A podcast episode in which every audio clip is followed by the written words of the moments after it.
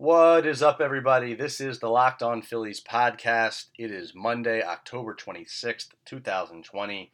My name is Dan Wilson, and this is my first ever Locked On Phillies podcast as your new host of the Locked On Phillies podcast. You may notice this is not the voice of Tim Kelly. Tim Kelly, my predecessor, owe a lot to him. Would like to thank him for making this such a smooth transition. You may have noticed uh, that the Locked On Phillies podcast was on a bit of a hiatus. Uh, Tim does plenty of great work. If you're not already following him on all things social media and reading his work uh, for Phillies Nation, you should be. Does an incredible job.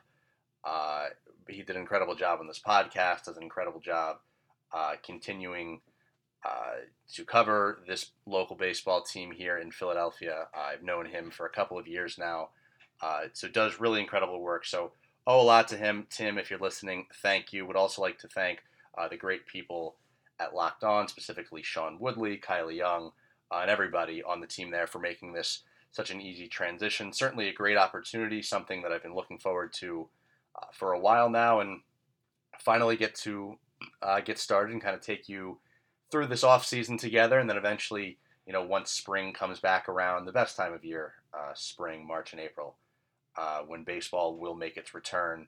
I certainly look forward to that as well. Uh, for those of you who don't know me, and I'm sure many of you already do, my name is Dan Wilson. I am a recent graduate of Temple University right here in Philadelphia. I still currently reside in the area. I grew up in the area my entire life. I've never lived anywhere else. I went to Lower Merion High School, which, for those of you familiar with the region, know it's just outside of the city. Uh, baseball was really my first love from the get go in an era uh, here in the 21st century where, you know, there's a lot of discussion whether baseball needs to change, whether baseball really appeals to a young audience. Sometimes you hear that Little League registration is going down. I cannot speak to any of that because, quite frankly, I have never felt that way at all. I loved baseball from the day I picked up a bat at really since I was an infant. There's a photo of uh, my parents and I at the old Veteran Stadium in 1998. It was actually the first time uh, the then called Tampa Bay Devil Rays were in Philadelphia. I wasn't even a full year old. Uh, and as my parents tell me, my eyes lit up that day and it must have carried on because in the early 2000s I began playing t-ball, played baseball every step of the way, whether it was fall ball, summer ball, spring ball, middle school, high school, you name it. Um, the amount of games that I played in myself is endless. The amount of time I've spent in my life watching the Philadelphia Phillies is endless. Um, and you know, but I do understand that you know baseball is a game with a lot of quirks. It's not necessarily for everyone. People have different levels of interest. And I want to make this a podcast uh, that is inclusive to all. Whether you're a fan that just picked up baseball this year because you thought the 60 game season was cool, or maybe you started rooting for the Phillies just you know two years ago because Bryce Harper was coming to Philly and there was some rejuvenated excitement with the team, or maybe you're old enough uh, like me where you grew up with the 2007, 8, 9, 10, 11 Phillies when they were winning the National League East every year, and then you kind of went away because bad baseball sucks in your opinion, and now you came back. I will not judge. I fully understand that sitting through long, boring, tedious baseball games when your home team isn't even winning uh, is not appealing to everyone. So, you know, but if you're like me, I also love to hear it. You know, if you remember the 2015 team and you remember watching Mike Mariot trade out, trot out of the bullpen, or B.J. Rosenberg, or Justin De Fratus, there's a lot of bad Phillies that uh, we can go through here on the show. It doesn't not even only pitchers. If you were, you know, freaking out when Michael Martinez made the final out of the 2016 World Series because you remember him as a former Philly, uh, that's the kind of person I am. That's the kind of person I hope to reach, but also include those people who you know aren't necessarily necessarily, I should say, living and dying with every single pitch. They enjoy baseball. They certainly like it when the team is good and I am here to kind of be the voice and create a community for people of all types of baseball and Philly's interests. In terms of, you know, what I will be talking about on the show, obviously we're coming up uh, here on the off season. It's incredible, but this you know, COVID affected season that many, including myself, were largely skeptical would ever even happen.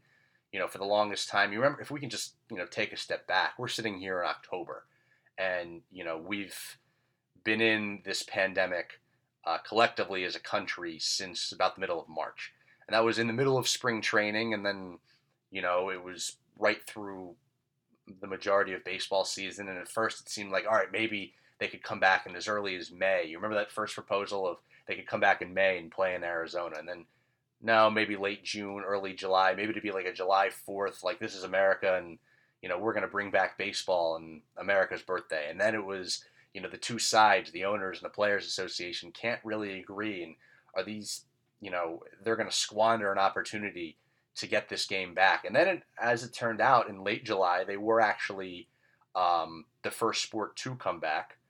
Uh, they had a very different situation from leagues like the NBA, like the NHL, like even the NFL, who, where in basketball and hockey's case, they aren't trying to get an entire season in. They just had a bubble.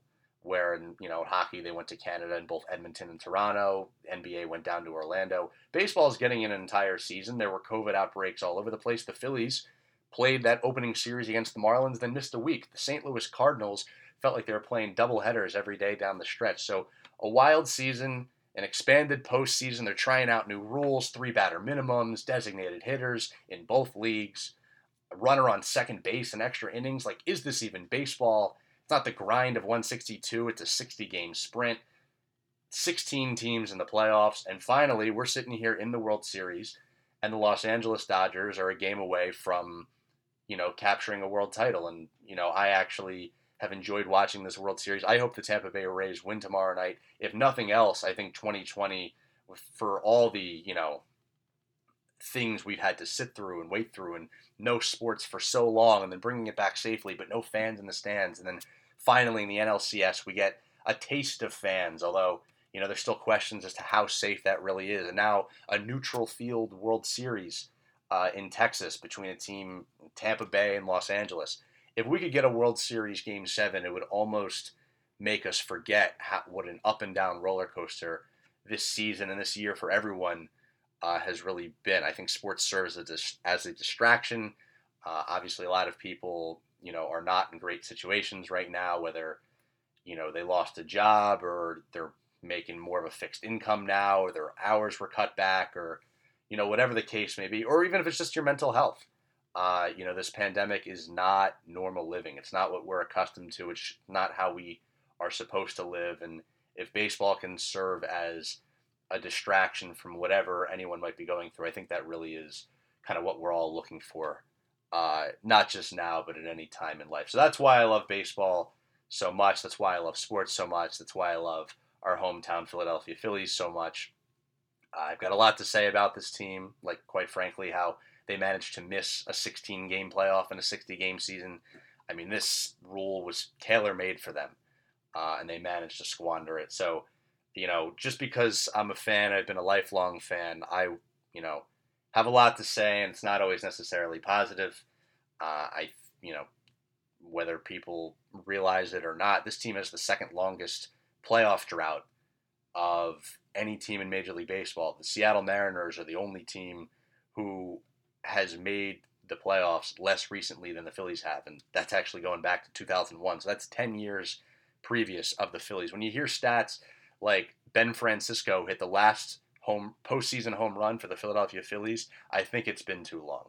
So on the other side of the break, I'm going to dig more into this World Series, tie in a few Phillies points, give a brief tease and take on definitely the number one thing upcoming this offseason. That's you know, the JT Realmuto. I won't call it a controversy, but decision. The Phillies front office has a huge, huge decision coming up with regards to JT Realmuto. Right now, they don't even technically have a long-standing general manager. Of course, they fired Matt Klentak, have some pieces that are in more of an interim role. Uh, so we'll get into that. But first, I want to uh, give you a quick word from our sponsors, uh, Built Bar. Built Bar is the best tasting protein bar ever. Uh, they have 18 amazing flavors, six new flavors. Uh, my personal favorite is the cookies and cream, but they also have caramel brownie. uh, cherry barcia, lemon almond cheesecake, carrot cake, apple almond crisp. Uh, these built bars are healthy. They're great for the health conscious guy or girl. They help you lose or maintain the weight while indulging in a delicious treat. They're low calorie, low sugar, high protein, high fiber. Uh, they're great for anyone on a diet. They have 19 gra- grams of protein, as I just mentioned. Uh, they're you can get a free cooler with your purchase of Built Bar while supplies last. This will only last for a week or so. Uh, go to www.builtbar.com for more information. Use the promo code locked on, and you'll get 20% off your next order. Again, use the promo code locked on. That's L O C K E D O N for a 20% off deal at builtbar.com.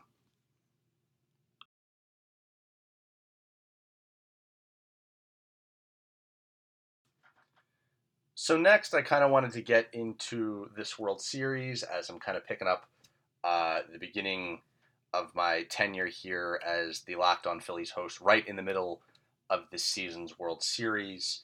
A uh, few things, few takeaways I had. Um, first of all, number one, Game Four the other night.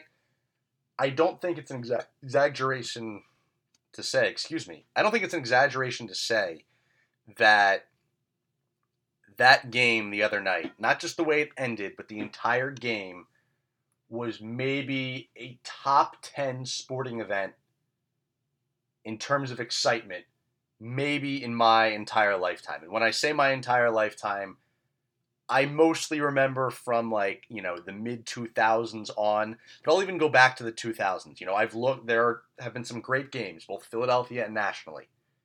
You know, beginning of the 2000s, you have you know the Phillies or rather the Flyers winning in five overtimes against the Penguins in the playoffs. And in 2001 you have the Sixers winning in overtime against the Lakers the step over game. Nationally I'm thinking more along the lines of you know when Ray Allen forces overtime against the Spurs in 2013 or you know you take a game like the Iron Bowl in college football.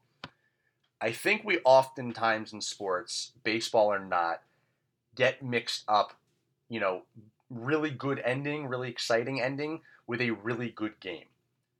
What we saw on Saturday night was not simply an exciting ending, and I'll get to that in a minute because I've never seen a game and anything like that in my entire life. And as I previously mentioned, I've played hundreds, if not into the thousands, of baseball games in my life, and add, you know, the what feels like millions more that I've watched on TV.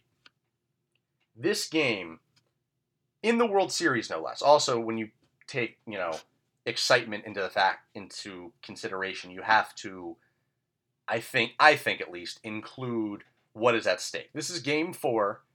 The Dodgers have a chance to go up three games to one. From the Dodgers' perspective, this is a team that continually wins NL West, NL West, NL West, has made it to the World Series, they have something to prove this year. They really want to win. It would have been really exciting to get them against the Astros because, as we all know at this point, they lost in the World Series to the Houston Astros, who we now know were flat out cheaters. Then you look on the other side, the Tampa Bay Rays, 28th largest out of 30 teams, so third smallest payroll in all of baseball. If you're a fan of rooting for the underdog, a team that embraces, you know, outside the box statistics, analytics. They are a more successful version thus far of Moneyball. You know, it's a little bit different in terms of, you know, the composition of their team, and it's not like, you know, the Tampa Bay Rays lost 2001 Giambi and Johnny Damon last year. But largely a batting order that when you look at the Dodgers batting order and the Rays batting order, you say, how is it that these two teams are competing against each other for the most prestigious trophy in the sport? And you look at the Rays and say it's a large, it's not a pack of household names. I mean, Kevin Kiermaier has been there a while, but he's not even, you know, he's sitting at the bottom of the lineup. Randy Arozarena has popped up kind of out of nowhere, had COVID complications early in the season, missed a lot of time, was traded from the Cardinals last year, and has gone ballistic this postseason, setting records for home runs, hits, and is largely carrying their offense to the point where the Dodgers are now trying to like pitch around him and strategize for this guy that most people, 99% of people hadn't even heard of just a couple of months ago. So that's who you have in the World Series. It was an incredible game the other night because the Tampa Bay Rays are going pound for pound, blow for blow with the Dodgers. It wasn't just an incredible ending where they scored two runs in the bottom of the ninth. You look at this box score from really the fourth inning on. After three, the Dodgers have a two run lead. Then the Rays get one in the fourth, Dodgers one in the fifth, Rays bottom of the fifth, Dodgers one in the sixth. Then you get the Lowe homer in the bottom of the sixth for Tampa Bay. That's three runs. Two for the Dodgers, top seven. Bottom seven, the Rays get a run. Top of the eighth, Dodgers get a run. Finally, you have a scoreless inning in the bottom of the eighth, where the Rays can't put up any. Top of the ninth, Dodgers don't score. And then the Rays, down to their final strike, have Brett Phillips at the plate, who wasn't even supposed to be hitting in the game because he had pinch run when it was his previous time up has Randy Arozarena on first, who drew a walk, and Kevin Kiermaier on second base, who stands as the tying run. So tying run on second, winning run on first, rips a ball into center field, gets bobbled by Chris Taylor in center. Kiermaier was probably going to score anyway. It's two outs, two strikes. He's running on the crack of the bat. Arozarena trips coming around third the ball on the relay throw, Muncy sees that he tripped, still throws it home to Will Smith, who mishandles the throw, although it wasn't the greatest throw. And the only error actually charged on the play was to the center fielder, Chris Taylor. Ball gets away, and Arozarena, who had just begun retreating back to third base, is now stumbling home and barely has enough on the headfirst dive into home plate to score the winning run. That was the capper of an all time game, not just an amazing ending. And the only thing that competes with it, given the stakes, is if you go back to 2013, the Red Sox were playing the Cardinals, and the Cardinals won a game because Will Middlebrooks tripped, I believe it was Allen Craig at third base, and obstruction was called. Both incredible endings. I think this was the better game, and this is right up there, like I said, with the right with you know some of the best sporting events of our lifetimes that we'll talk about for for years to come. Ray Allen, you know, shooting to tie the game against the Spurs, force overtime in Game Six, and then of course the Heat go on to win Game Seven. The Iron Bowl kick six, where Chris Davis returns it from the back of the end zone for Auburn to beat Alabama. And this, in terms of baseball, I think was that all time game. And we don't even know how this series is going to end yet. Now, few things I've noticed from this World Series, and these are topics that I'm going to continually hit on as we kind of move through the offseason. One, it's unbelievable that this World Series is and this baseball season is coming so close to ending because the second it does, JT Realmuto is no longer on the books for the Philadelphia Phillies. He will become a free agent. And you know, I don't need to educate you on this situation. If you follow the Phillies at all, you know what the deal is here. They traded away one of their top pitching prospects in the entire organization in Sixto Sanchez to a division rival two years ago, the Miami Marlins. Got back JT Realmuto, a catcher, a catcher who's now, you know, moving, not getting any younger. He's moving closer and closer into his 30s as we sit here today on October 26th. He's 29. By the time next season begins, he'll be 30. 30. His birthday is March 18th, 1991. Historically, he's hitting that age where catchers start to drop off. And you can look around the league, the Buster Poseys of the world. Um, if you go back years and years, I'd have to pull up the exact numbers, and we'll do a breakdown one of these days. But you know, Jorge Posada was one of the great catchers who you know obviously caught for the Yankees for years and years. Catchers typically don't withhold, and it's just such you know a, a grueling and a position of attrition, and you take such a beating back there that it's unrealistic to expect or it's not realistic to expect that JT Realmuto will withstand this kind of production in years to come. Now, I know everyone wants them to keep JT Realmuto. I frankly, and again, I'll get into this more as uh, you know more podcasts come out.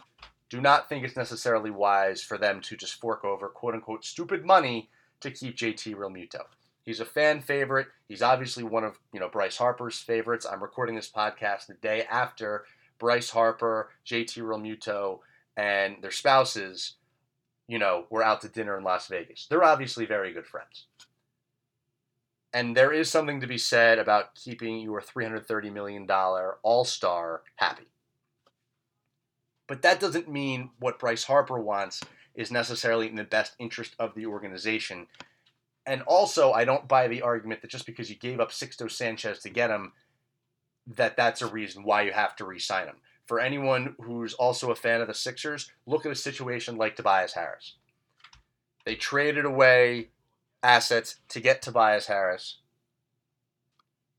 re signed him to a max contract, and I understand I'm comparing apples and oranges here a little bit because the NBA has a salary cap, Major League Baseball does not. But you know what Major League Baseball does have? A luxury tax, a luxury tax rather.